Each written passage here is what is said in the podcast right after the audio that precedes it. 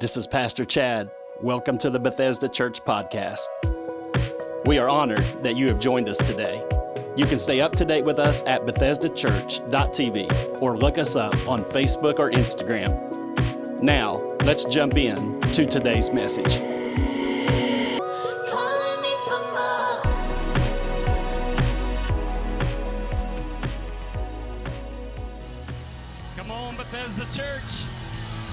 On, give God a praise. Come on, Doc, you bring it out. Give God a praise right now.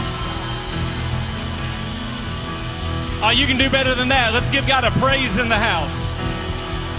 Yes, sir. Amen. Come on, look at your neighbor and tell him yes, yes, ma'am, or yes, sir, depending. Come on, tell somebody else yes. Come on, you got a yes. Anybody got a yes in your spirit tonight? I got a yes in my spirit tonight. You may be seated in the presence of God. I'm going to um, do my best to jump right in to the Word of God tonight. Can you give this worship team just a big God bless you? Anybody glad to be at First Wednesday? Amen. I am so glad that you are here. Um, I'm going to probably trip the guys up in the back, so I'm going to give them a heads up now. Uh, I have been in the presence of God, I feel like, for about a week straight. Um, and I, the Holy Spirit has downloaded some things into my heart. I said at the end of the message, I don't know if I said it in the second service, but I know I said it in the first service that our season has shifted. Um, and it has shifted, and the shift always takes place in the spiritual before you see it in the natural. And so, one of the things the Holy Spirit told me to do, He's like, you've got to think like your season has shifted, and you got to act like your season has shifted. A lot of times, our season can shift spiritually, but if our mind don't go with our spirit, we get stuck. And so, I've got a word. I don't have a sermon, I got a word tonight. And I'm going to talk to you about fresh oil. How many got a, a, some oil on your way in tonight? Did everybody get some oil? Can y'all give me one of those? I may anoint myself before the night's over. Got you some oil because I'm going to be talking tonight about fresh oil. But I, I we, we need the fresh oil. But here's, here's the thing that I want you to grab tonight before I dive into where I believe God wants us to go. And guys, it's probably way down in my notes, um, more towards the bottom. But I'm going to start here and then I'm going to go back and, and preach all the way into it. Um, but First Chronicles chapter number 27, verse number 28, the Bible says, I'm going to read half of the scripture, all right? Check this out. In First Chronicles 27, 28, it says, Over the cellars of oil was Joash. Over the cellars of oil was Joash. In First Chronicles, King David he is an old, um, he, he's now old, and he's given out some job descriptions. And he's preparing the kingdom for his son Solomon. And he's preparing and setting things in order. And near the end of the day, he begins this list of people. And he's announcing their position, what they would be doing in the, in the king's house. And he mentions a guy by the name of Joash. Everybody say Joash. Joash, who was the keeper over the cellars of oil. The keeper over the cellars of oil. Now, there's a few things, and it's why I told our dream team in that little video I sent out this week, I think it was yesterday, that if you're connected to this house and you are giving your time and you're serving and you're plugged in, that you are also a keeper of the oil. Come on, hit somebody and tell them you're a keeper of the oil. Oh, that's the wrong person. Tell somebody else you're a keeper of the oil. You are a keeper of the oil. And when you look at this, um, the cellar uh, and, and the oil, couple of things I want you to see. Number one, this was for the place of service, all right? The place. Everybody say the place. See, this is about the place of service. And Joash's place was not a prominent place. His job was located in the cellar. and you thought your job was tough. His job is in the cellar. It was damp, it was dirty, and it was dark, yet all the oil was where he was. How many know God does his best work in the dark places?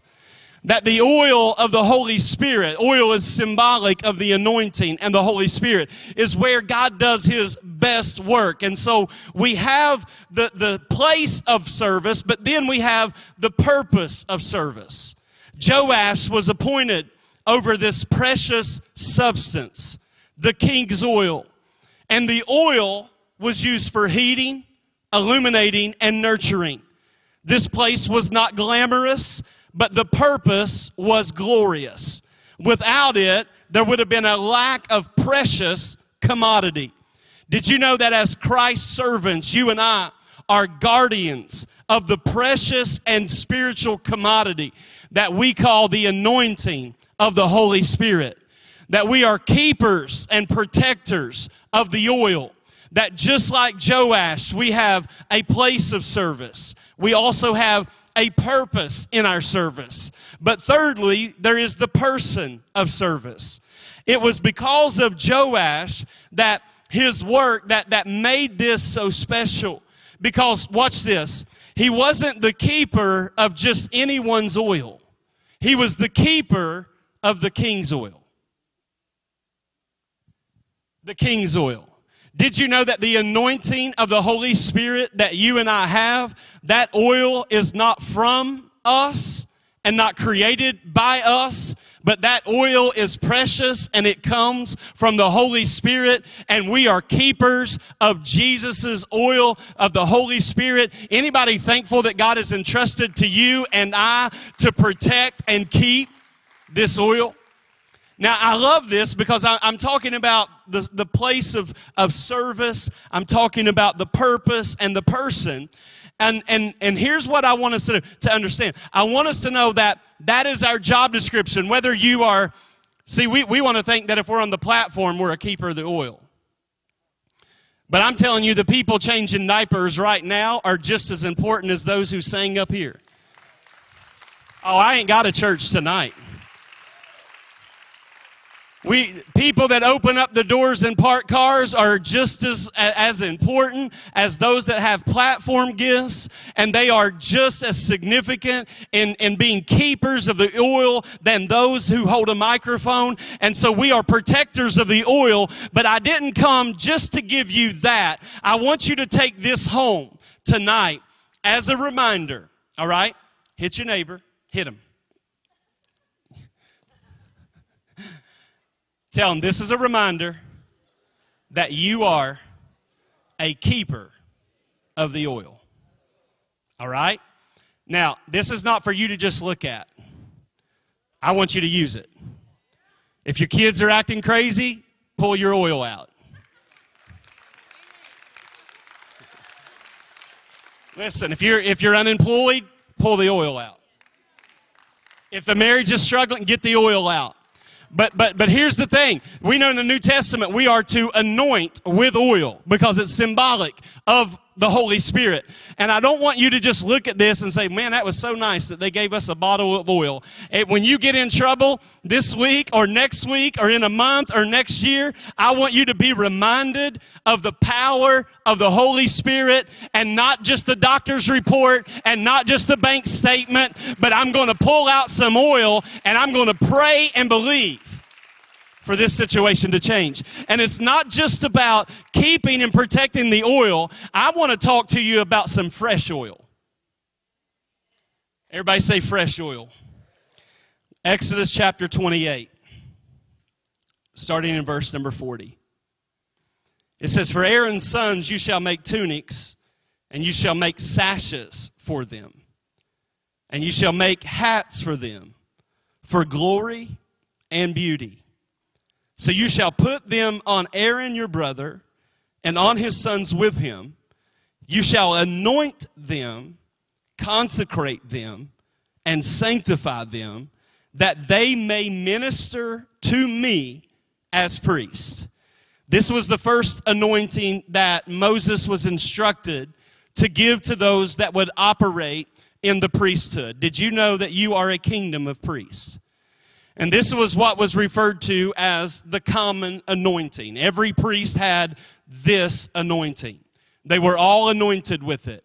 But there was not just this common anointing, but there was also an uncommon anointing. In Leviticus chapter number 8, verse number 12, and before I read this, uh, actually, I think it's 10 through 12. Before I read I want you to know this was for one man. This was for the man who would make his way through the tabernacle of Moses and he would get behind the veil into the glory of God, into where the Ark of the Covenant would rest. And so there was a special anointing to get to that level of the presence of God. But it says in verse number 10, it says, Moses took the anointing oil and he anointed the tabernacle and all that was in it and he consecrated them. He sprinkled some of it on the altar seven times, anointed the altar and all its utensils, and the laver and its base to consecrate them. And he poured some of the anointing oil on Aaron's head and anointed them, him to consecrate him. So this was a separate anointing. And it was for the high priest to go in to that most holy place. It was an uncommon anointing. It was uh, the, the, the, the, tabernacle. You have to understand that the tabernacle was broken down into three categories. You had the outer court, you had the inner court, and then you had the Holy of Holies. And only one man was anointed to be able to go into what was called the Holy of Holies. And there was a special anointing that would bring him to that level. And so the, the, the, priesthood was anointed by Moses, and the anointing gave them access to the second level. All right, so you had the outer court, which anybody could kind of get in that outer court, but the anointing Moses gave the priest would give them access into the inner court. All right, are you tracking with me? But there was only one man that could make it all the way into the third level. And so we see this as we break it down. Uh, the outer court, if you will, it was lit up by natural light. And so the outer court, the light there was the sunlight. It was natural light. And so it represents the natural. It's where we experience things through our five senses. In other words, if we can't see it, taste it, touch it, feel it, uh, if we can't do that, then we cannot experience it. But there was a second level called the inner court. And every priest had access to that level.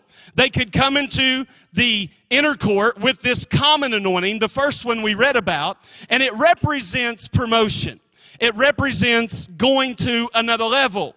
But the thing is, is that the priest had one foot in the outer court and he had one foot in the inner court and he needed someone on the outside to bring him what he needed on the inside.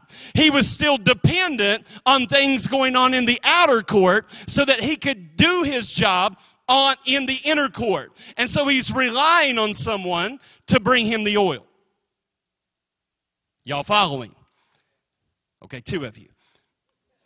He was relying on, as Pastor Jay brought up this oil and gave, he was relying on somebody to help him. Somebody to, because what he had to do in the inner court, it, in, it involved things from the outer court. And so he's got one foot in the inner court and one foot in the outer court. And so often, guys, I think that's how we are because we're going through life. Maybe we lost a job, we lost a relationship, and we feel like we got one foot in the outer court, but we're praying and fasting. We got one foot on the inner court, and we're, we're kind of vacillating between the two worlds and dependent on somebody to bring us a breakthrough. But there was a third level of the tabernacle, and it was called the Holy of Holies. And the Holy of Holies was the realm of zero explanation. There was in the outer court, it was the sunlight. But in the inner court, they had candlelight. But did you know that in the Holy of Holies, that God Himself was the light? That they entered into a realm where I don't need a candle and I don't even need the sun to shine in here because God's glory will light this place up. How many are ready to move past the anointing and start stepping into the glory of God? That, that's the realm that he was anointed for. And so I believe that the next thing that Bethesda Church is going to experience, a man is not going to bring it to you.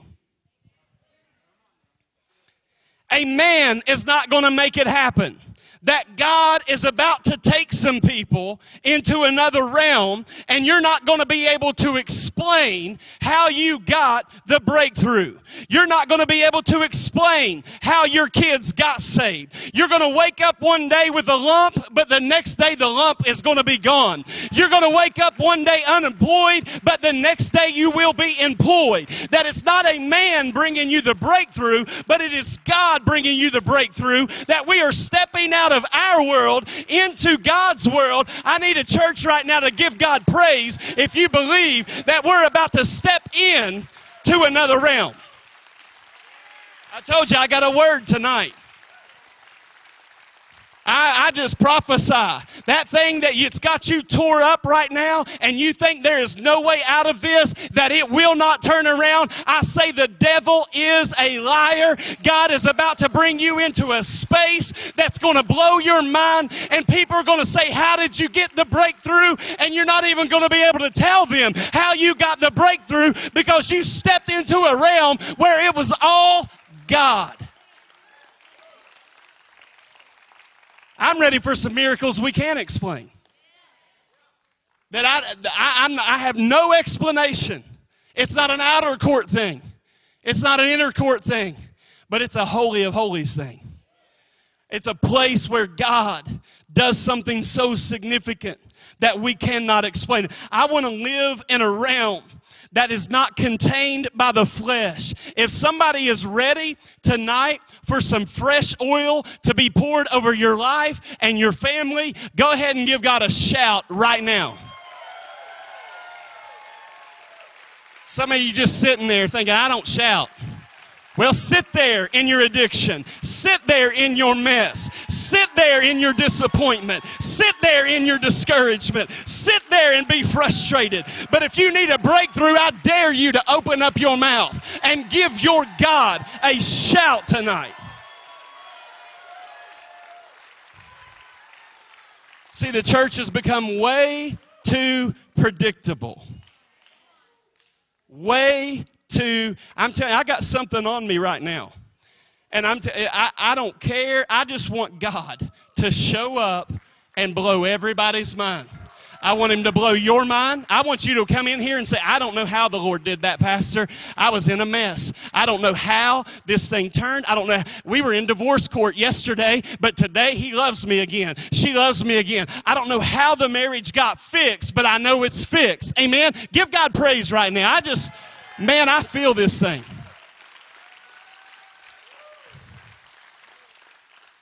Now, let, let me walk you through this, and I'm going to try to do it as quickly. Uh, anybody in a hurry?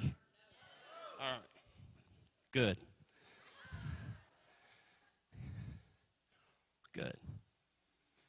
The children of Israel, when they were coming out of Egypt and they were making their way into the promise, we know that in the Old Testament they set up the tabernacle. And it's very interesting because we, I just walked you through having fresh oil, and we talked about that only one man got to go behind the curtain, right? How many are thankful that Jesus has rent the veil from top to bottom, which means that it's not just that I get to go in, or just that Jesus went in. It wasn't even so much that, that we could go in as much as it was God wanted to get out. You know, he, he, he wants to invade our space, but we have to open up our hearts. But there were eight, eight steps, and I'm going to take you through these real quick. Eight steps. For, for the children of Israel to go from, all right, we're out here in the wilderness, and we got to get to that place where the one man goes behind the curtain. There were eight steps to that. Number one, God had to be first. And when I say God had to be first, I mean he had to be first. When the children of Israel stopped, stopped to make camp in the wilderness, they the first thing they did, y'all, was build a church. Now, how many of that's crazy?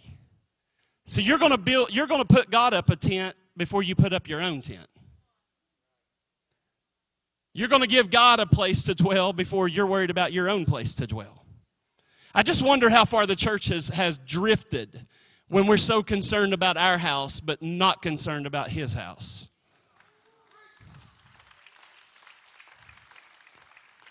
When I get real anointed, I get bold, sometimes mean. But I'm just going to call it like I see it. They had to construct God a house first before they put up their own tent, they put up his tent. Before they did anything for themselves, they did what God wanted them to do. They built everything around the presence of God. From Dan to Beersheba, all the tribes put up their tents after his was constructed, and every single tribe, every single tent was facing the dwelling place of God. In other words, we're all, we all understand who is first. It's not us. Our attention is on him. Everybody built around the presence of God. He was not second. He was not third. He wasn't somewhere on the list. He was, in fact, first. Not somewhere in the top 10, but he was first. Matthew 6 33. But seek first the kingdom of God and his righteousness, and all these things shall be added to you. You got to put God first in your marriage, and first in your money, and first in your life, and first in your goals, and first with everything that you do. We don't put God on a list He's got to be first. And so they built their lives around the dwelling place of God. God had to be first. Secondly, told you I'm going to try to move quickly. Second thing they had to do, they had to enter through Judah. This is interesting to me because Judah was the entrance to the tabernacle. God could have picked Dan, Beersheba, he could have picked any of them. But he picked Judah to be the tribe where that their territory you had to go through not Benjamin, but it had to be Judah. And you could not get into the presence of God until you had came through Judah. We all know, you all answer it for me. What does Judah mean? That's so weak. Praise. That's about how the church praises. I, t- I met with a worship team because I wanted to do communion with them before we came out here. So I met with them, and I, and I because I, sometimes they're holding an instrument while we're taking communion. I'm like, I'm gonna have communion with them, then come do this. Um, but I told them that we need to kind of praise in the church that punches the devil in the face. I, I, I am so tired of churches who want to jump right into worship. It's impossible to worship if you haven't gone through Judah. It's impossible to enter that place of worship if you've not given your God a praise. I enter his gates with thanksgiving, into his courts with praise. Judah always goes first. I, I love this. Um, God wants to do some great things, but he wants us to come through Judah. And Judah means praise, all right? It, it, the Hebrew word is yadah. And it means, watch this, throw up your hands in expression and gratitude.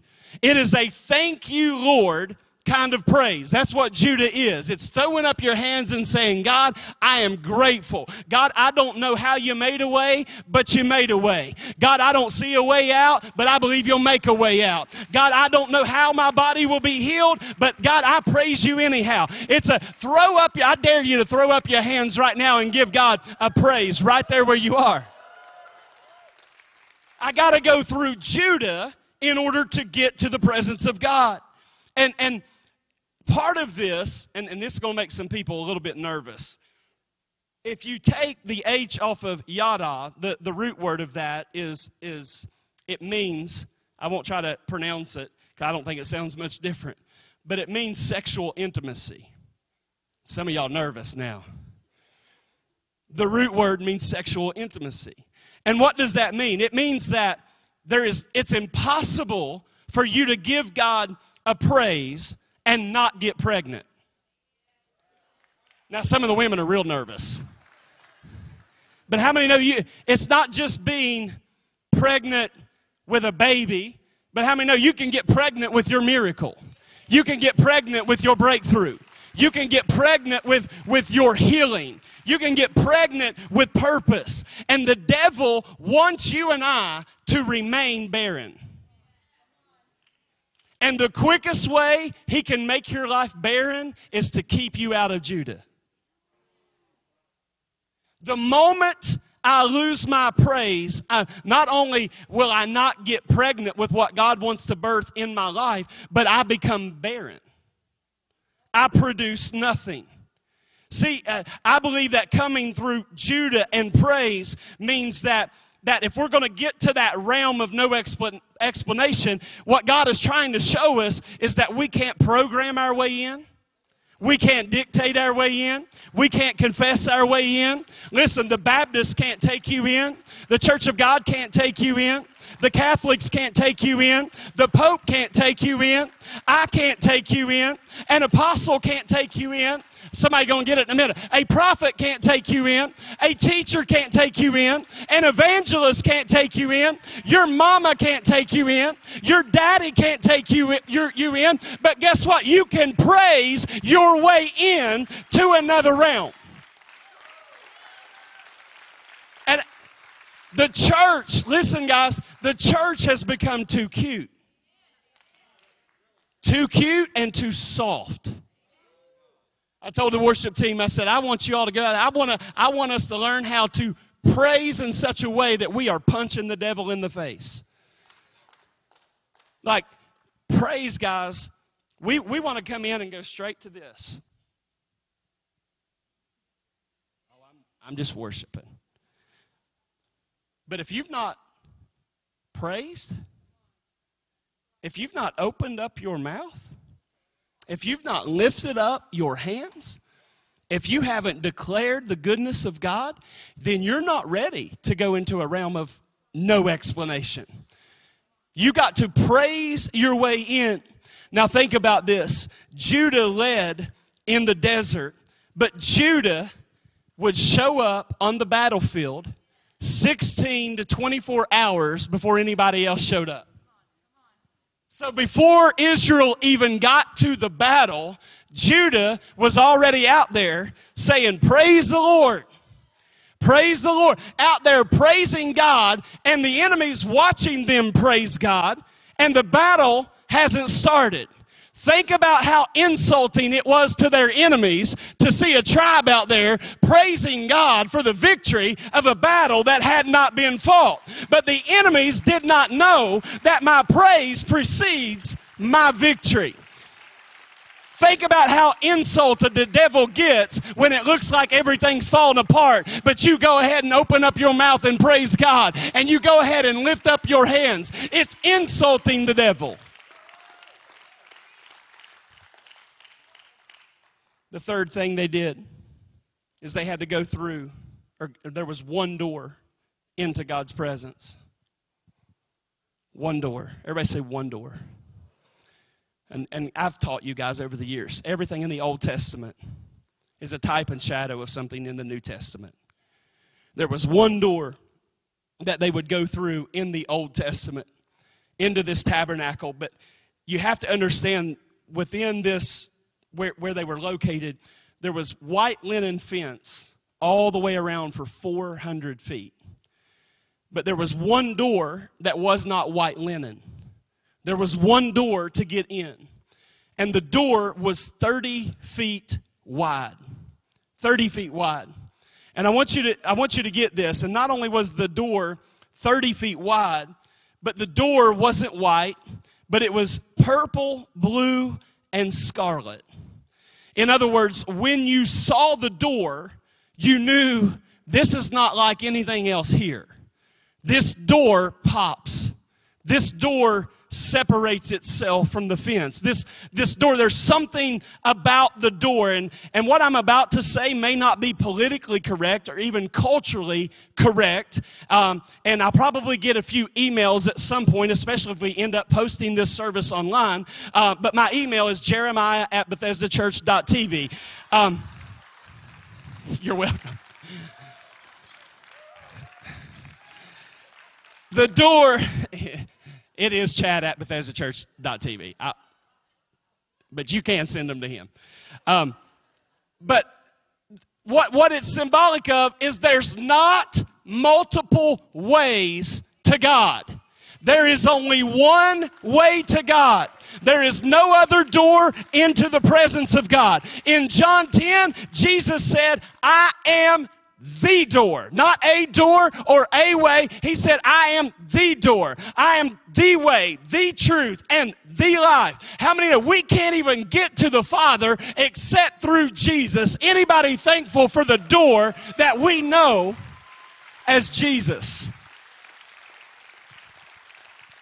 Someone needs to know that it was that way when Jesus was walking the earth, but it's still that way. He is different than everyone else.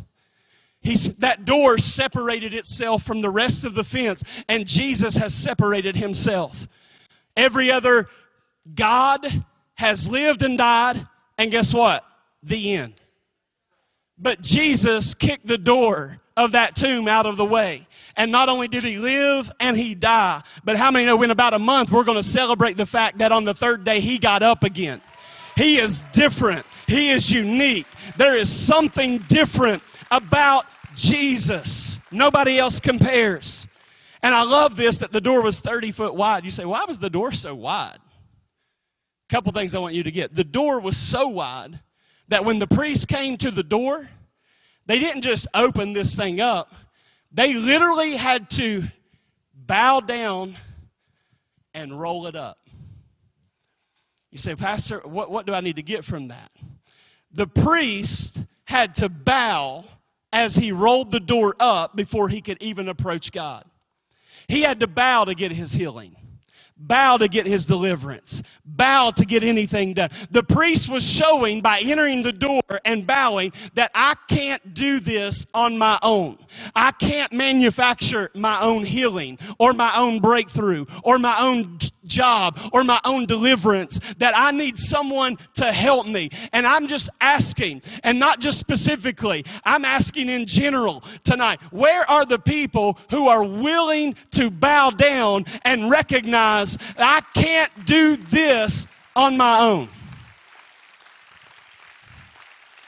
I think the other reason the door was 30 feet wide is because God knew that we would have a lot of junk that we would have to carry through that door. Anybody need to be reminded of the bondage you had when you met Jesus, the mess your life was. He knew we had to had to back in a, a dump truck of stuff just to get through the door because how many know he brought us out of darkness into his light? And it's not by anything we've done. It's because of what he has done. Fourth thing. So you got god first that came through Judah. There was one door. Then there was the brazen altar. This was the place of sacrifice. It's the place where blood flowed. The Old Testament, we know, was given for our understanding, but of what the new covenant is all about. But the brazen altar was the place where blood would flow. And it represents the cross. It represents that Jesus spilled his blood for you and I to be here.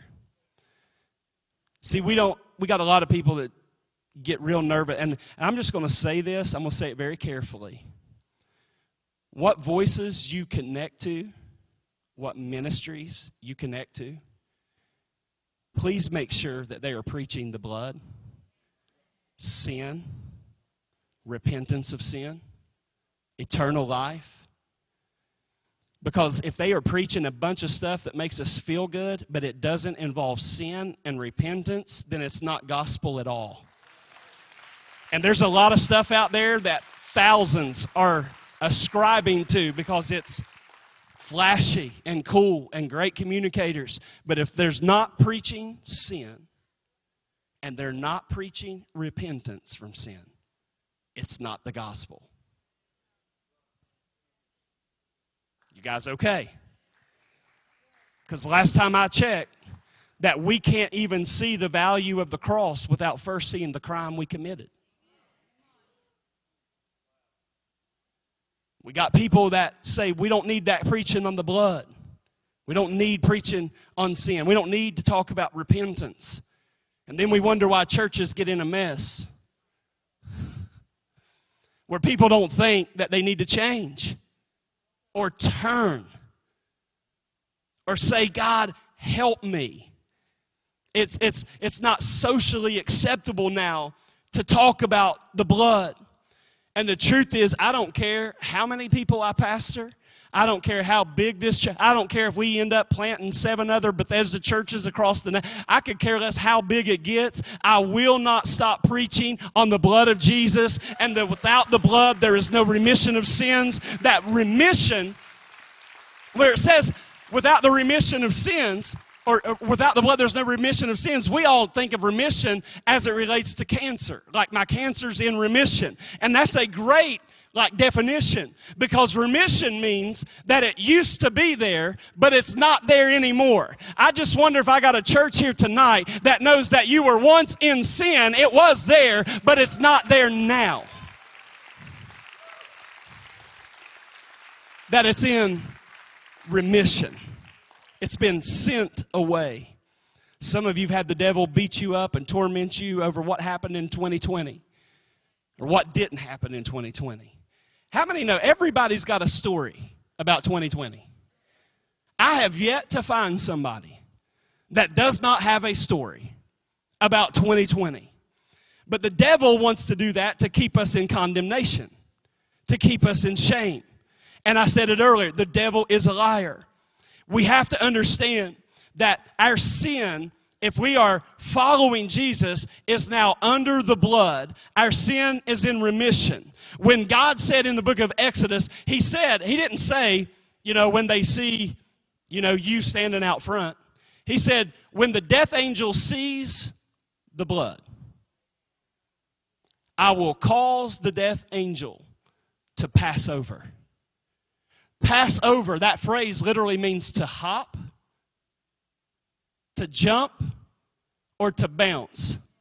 In other words, when you're under the blood and the devil shows up, he got to bounce. He got to get skipping. He's got to hop on away. Why? Because you are under the blood of Jesus Christ. How many times has the devil told you, I got you, or I'll get your children, or I'll take your health, or I'll take your passion? But God says, when the enemy sees the blood, he will have to keep moving, that he cannot touch you. And it's not just any blood, it had to be the blood of Jesus. Think about this. Karen and I, we got three kids. And she carried all three and nurtured all three in her womb. When she had pizza, Eli had pizza. With Everly, let's take it a different route. When she had cauliflower, Everly, y'all think I'm, all she could eat was like cauliflower. It's like, that's awful. And beets. I hate both. But that's all she could eat. So when she would eat cauliflower, and beets, then Everly would eat cauliflower and beets. And so those babies came, when they came out, no one could deny that those babies belonged to her. Because she had carried them, nurtured them, ate for them, delivered them. She done all the work. I just got to do the fun part. Smile. She done all the work. And, and so I say all that to say, don't count Daddy Dingus out. I had something to do with it. I was a part of that process. But if you want to know who those babies belong to, if you want to know who those babies belong to, You can tell they're hers because she carried them. But if you want to know who they belong to, you have to also check the blood. When you check the blood, you will find out I did have something to do with it because my kids carry my DNA. I gave them the genetic fingerprint that they have. Genetically, you can't deny what belongs to you.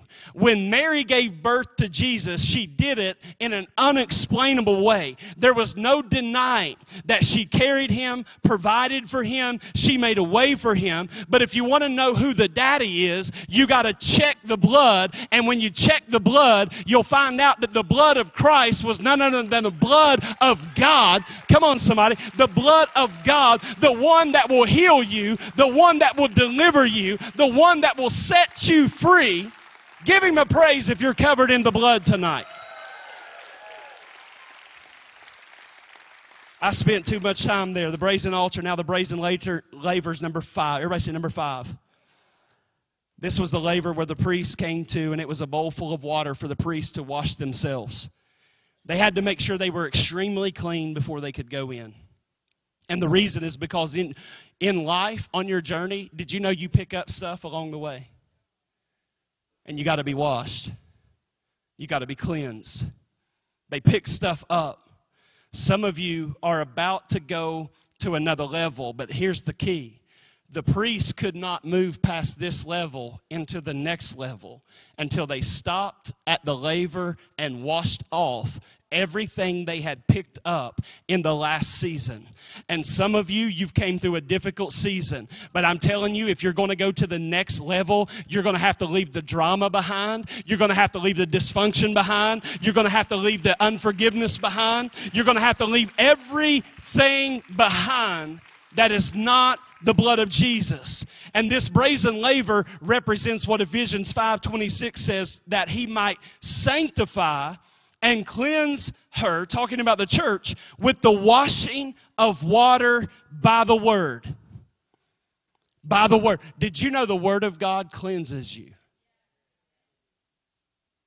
And the word of God is our mirror. Scripture says the word is a mirror. Some of us, the reason we're struggling and got so much mess is we're looking at people as our mirror. And so I look at you and, and try to fix me. But if I'm focused on you, then I don't have the real mirror. If I'm going to have the real mirror, I've got to look into the Word of God. I've got, I don't look at people, I look at the Word. And, and so the Word washes me. And listen, I don't know about you guys, but spiritually, I need cleansed about every day. Because this realm is talking about what happened here, is talking about a word we don't like in the church anymore. It's called sanctification. Now, the reason we don't like talking about it, a couple reasons. Number one, some of us, we just don't like the word, but some of us, we don't know if it's all at once. I grew up in church where they said it's all at once. And, you know, there, there's part of me is like, yeah, it's all at once. But then somebody cuts me off in traffic and I want to say something. I realize it's not just all at once. Because I need sanctification. Anybody feel me right now? I need sanctification right now. So it, it's not just all at once, it's all at once and progressive. That there is an initial work of sanctification, but there is also a daily process by getting in the Word of God. That as I put the Word in, some of the mess I picked up begins to fall off. And that's what happens at this place in the process. The sixth thing was the golden candlestick. And this is where the fire and oil would meet. Oil being the emblem of the Holy Spirit, fire, the emblem also of the Holy Spirit. Oil actually represents anointing.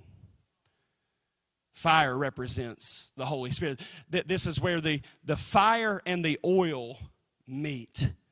See, you are in a spirit filled church. Pastor Jay said it earlier. You're in a spirit filled church. We believe in oil. We believe in fire. We believe in speaking in tongues. We believe in prophesying. We believe in laying on hands. Come on, somebody. We.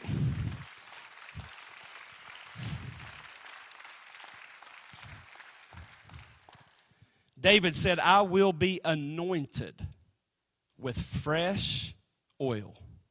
Fresh oil. And I want to say this, and I'll move on to number seven. Some of y'all getting tired. When it comes to the anointing, I think a lot of us love what we get to do under the anointing without understanding the process of the anointing. And what I mean by that, if you if you're one of those people that say, "I just want the anointing," I hope you know that when David was anointed, he's anointed in one chapter, but in the very next chapter, he's in a fight. He's anointed in one chapter, and the next chapter, he's in war.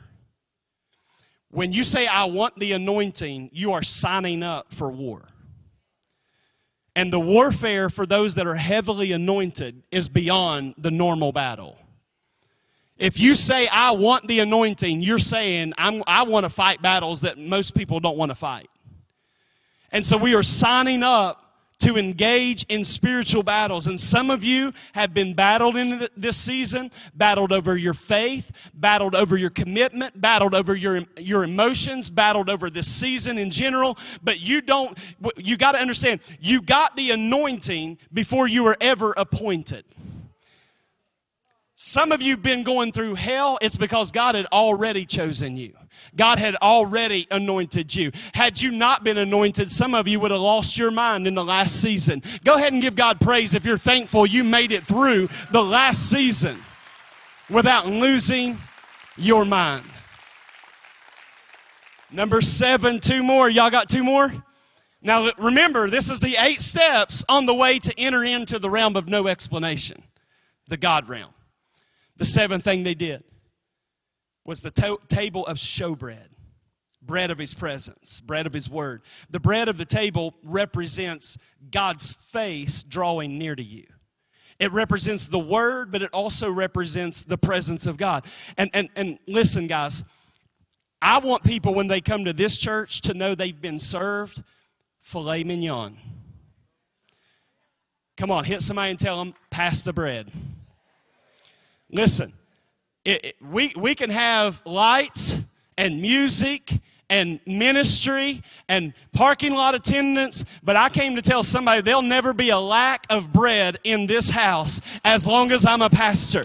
I, you may not like the, the package your baker's in, but I promise you one thing I will hear from God and deliver you some bread when God says to deliver some bread. Anybody want some fresh bread and fresh oil in this season? Come on, give God a real praise right now. I'm hurrying, I'm hurrying, I'm hurrying. Come on, hit your neighbor again, say, Pass the bread. All right, last one altar of incense. I'm going to ask the worship team to get in place. The ingredients at the altar of incense had to be mixed together, they had to be stirred, and they had to be lit on fire. And smoke would arise from the altar of incense. And it represents, I want you to get this, it represents the worship of God's people. Now, this, this is why I say you can't get to worship. I don't know why everybody wants to come in and go straight to slow music where we all just humbly bow. You, you ain't praised, you ain't kicked a leg. There's seven other steps before you can get lost in worship. Like you don't just walk into the glory. I love it. We're lazy. We want to bypass all these things and go right into, and I think it's just because we're more comfortable doing this. I told the worship team before, I said, praise kills your pride. I know I look foolish up here jumping because I can't jump very high. It's funny looking, I know. But you don't understand the cost of my praise. I know it looks foolish. I know it don't always make sense. I know it don't always look cute. Some people praise the Lord and it looks good. I'm like, I don't, I don't have the look good praise anointing. When I get really crazy and pray, it looks crazy, like you don't want it on video. And my shout and my sing is not on key, not on pitch. But I'm telling you what, if your heart is in it and you're willing to put God first, you're willing to come through Judah, you're willing to come through the door of Jesus, you're, you're willing to do all these things, the Word of God, and, and, and really separate yourself in this season. God's saying, I want to take you from the outer court and I don't want to just bring you into where you have to move back and forth from outer court to inner court. I want to take you into that realm of no explanation. I feel this. I want to take you into a realm that you don't have words to articulate what I'm doing in your life. Some of the greatest moments I've ever had in the presence of God, I had no words to articulate what He had done.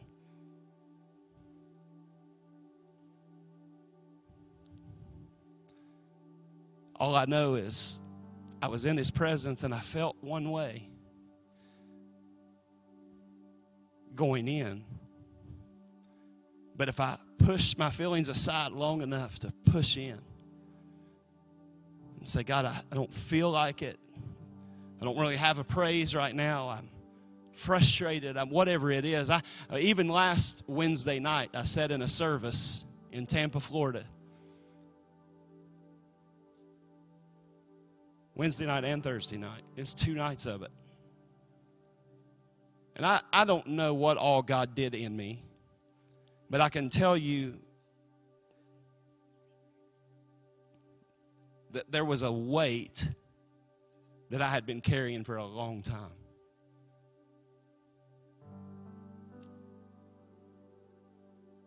And in those moments where I became lost in His presence, where I didn't care what anybody thought, I didn't have to get up and preach a sermon. It was just me, and a thousand people in the room, but I, I thought it was just me and Him.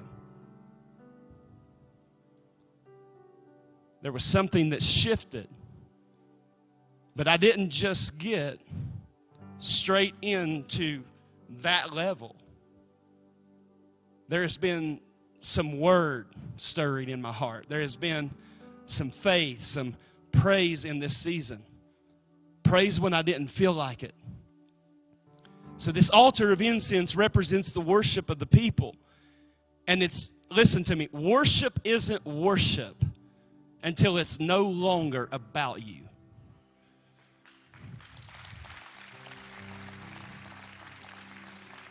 It's not, it, worship is, is not you singing anymore. It's not about how you're singing. It's not about what song is being sung.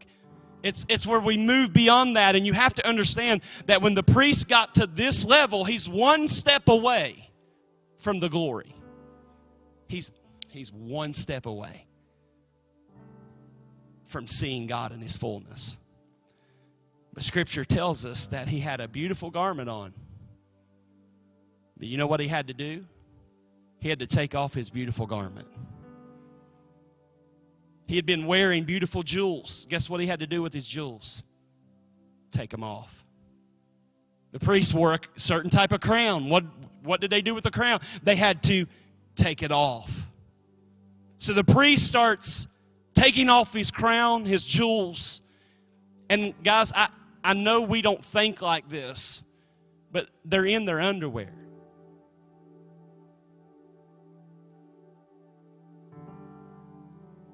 They've taken everything off that could give them influence, notoriety, or position. See, when I come to God as a worshiper, I don't come as Pastor Chad. The Bible says that the elders in heaven throw their crowns at his feet. I know you're a title, you're an apostle, you're a bishop, prophet. Throw it at his feet. That ain't important. Your title's not important. If you're still hung up on titles and positions, then you're not ready for this realm. See, the priest knew that when I enter into this realm, and guys, let's just be honest, there's too much stinking pride in the church at large.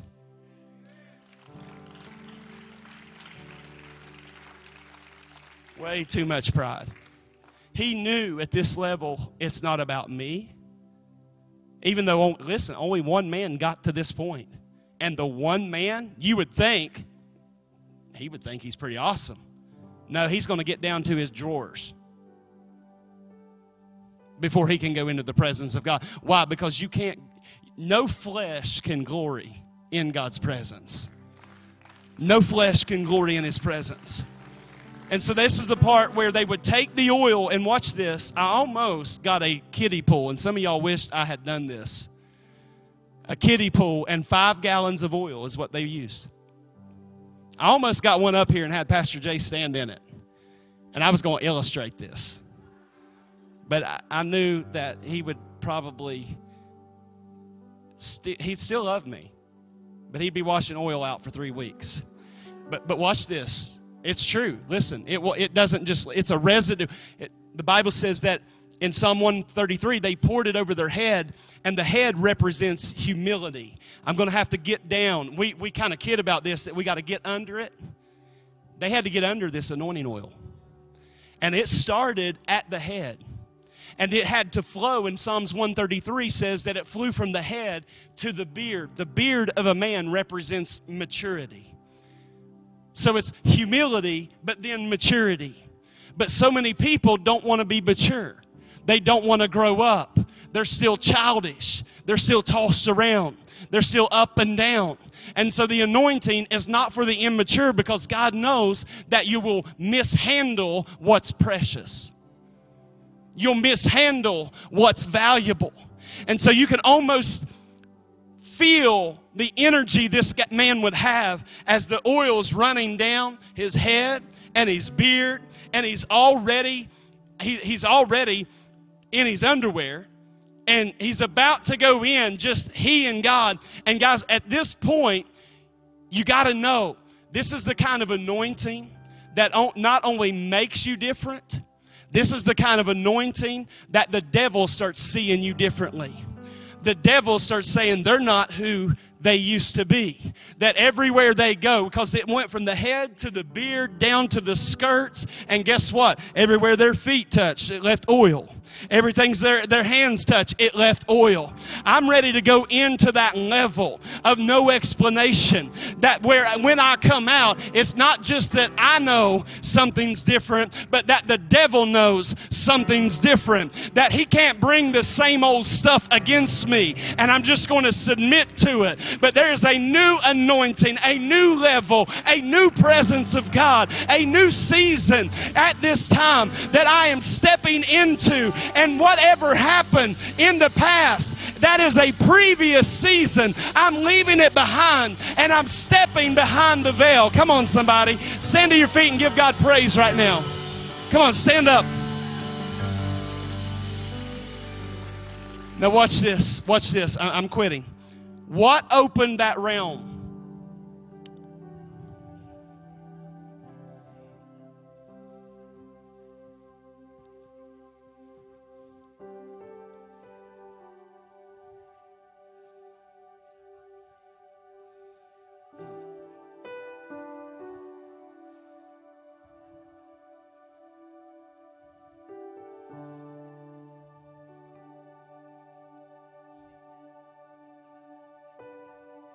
Lift your hands right there.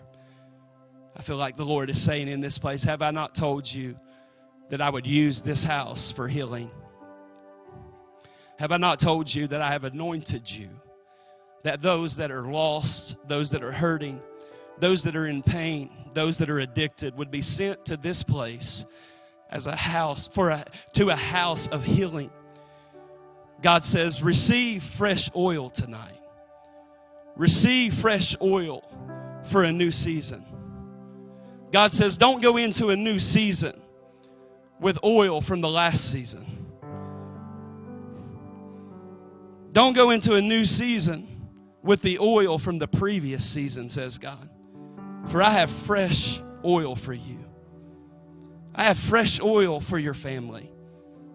I have fresh oil for this house. God says, Seek me in this season. See if I will not open up the windows of heaven and every vessel, every jar that you present to me, I will fill. Come on, just give God praise right now for His word, for what He's saying.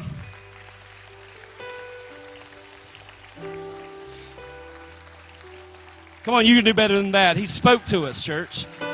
That's God speaking to the house.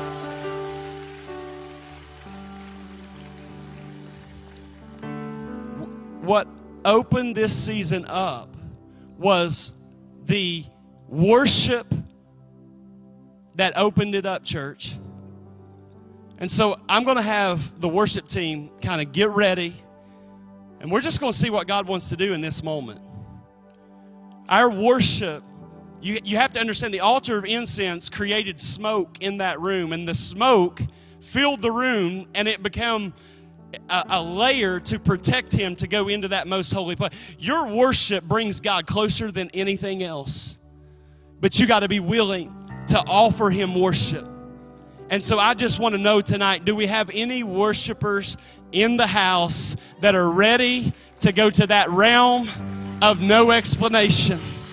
Come on, give him a praise right now. Come on, worship team. Come on, worship team. Thanks for listening to this episode of the Bethesda Church Podcast. If you would like to support this ministry financially, you can do so by visiting bethesdachurch.tv slash give. We will catch you on the next episode.